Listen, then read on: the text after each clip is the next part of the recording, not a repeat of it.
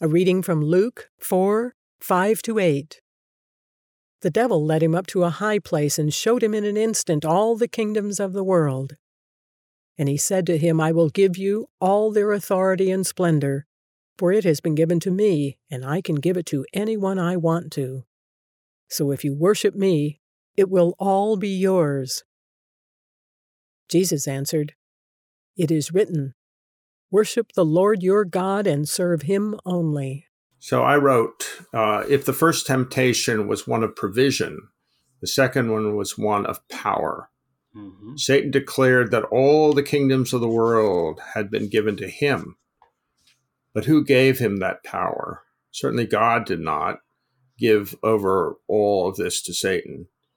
If we go back to the Genesis story, it says that God blessed the man and the woman and gave them rule over the earth and everything that was in uh, that has the breath of life in it. But once the fall took place, mankind ceded authority to Satan. Jesus came to defeat Satan and to restore the rightful authority of, uh, to those who, through the power of the Holy Spirit, acknowledge God and worship Him and Him only. Yeah, well, the uh, as you have said a number of times, the wily craftiness of the devil has not changed.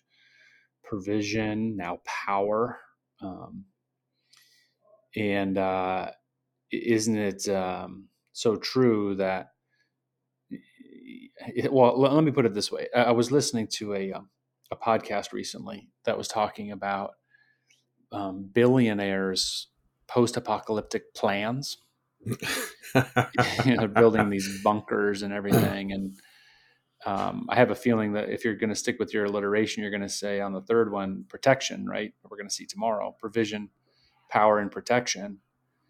And uh, it was kind of laughable the way some of these billionaires were setting up their post-apocalyptic plans because provision, yes, they have these storehouses full of delicious foods.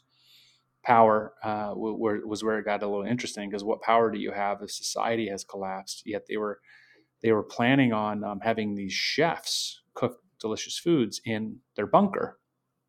Um, but the podcaster was questioning, like, what chef is going to keep working for you if money doesn't mean anything anymore in the post-apocalyptic scenario? How are you going to keep the chef? So it's just funny to think. Uh, I know that's kind of outlandish, but in my own life, okay, are, are there temptations to power usually they come in the form of control, right? I'm not going to be powerful over a nation or something like that, like Jesus was being tempted to. But the devil does tempt me to say, what if you controlled this situation a little more? Wouldn't that be great? You know, and I might fall into that temptation and it always leads to disaster. Rather, I, I should pray. No, my Heavenly Father is in control of my life and of this circumstance. What happens uh, if you fall for Satan's uh, whatever he's offering you? Mm-hmm. I, I, like the three P's there. That's pretty cool. Mm-hmm. Um, what ha- what happens? Uh, don't you become a subject of his? Don't you? Uh, aren't you actually? Don't you lose your freedom? Uh, isn't Every tyranny time. always about you have the freedom, but nobody else can. Hmm. Only the ones that please me or or whatever. This this is a I think a theme that runs throughout the entire Bible. Hmm. Tyranny versus freedom. Yeah. And Satan is the master of tyranny. Uh, he also is a terrific liar. Hmm. And as uh, John, as, as, as, I think Jesus is quoted as saying, he's the father of lies hmm. from the beginning. So he's a counterpoint to all the things that Jesus represents. Um, and it, it, just it's beautifully illustrated. It's almost like an allegory.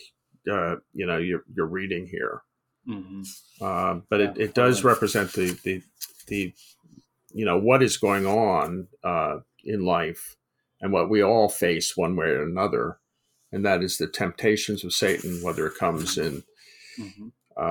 Provision or power or um, what was that last word? Uh, protection. Protection. Mm-hmm.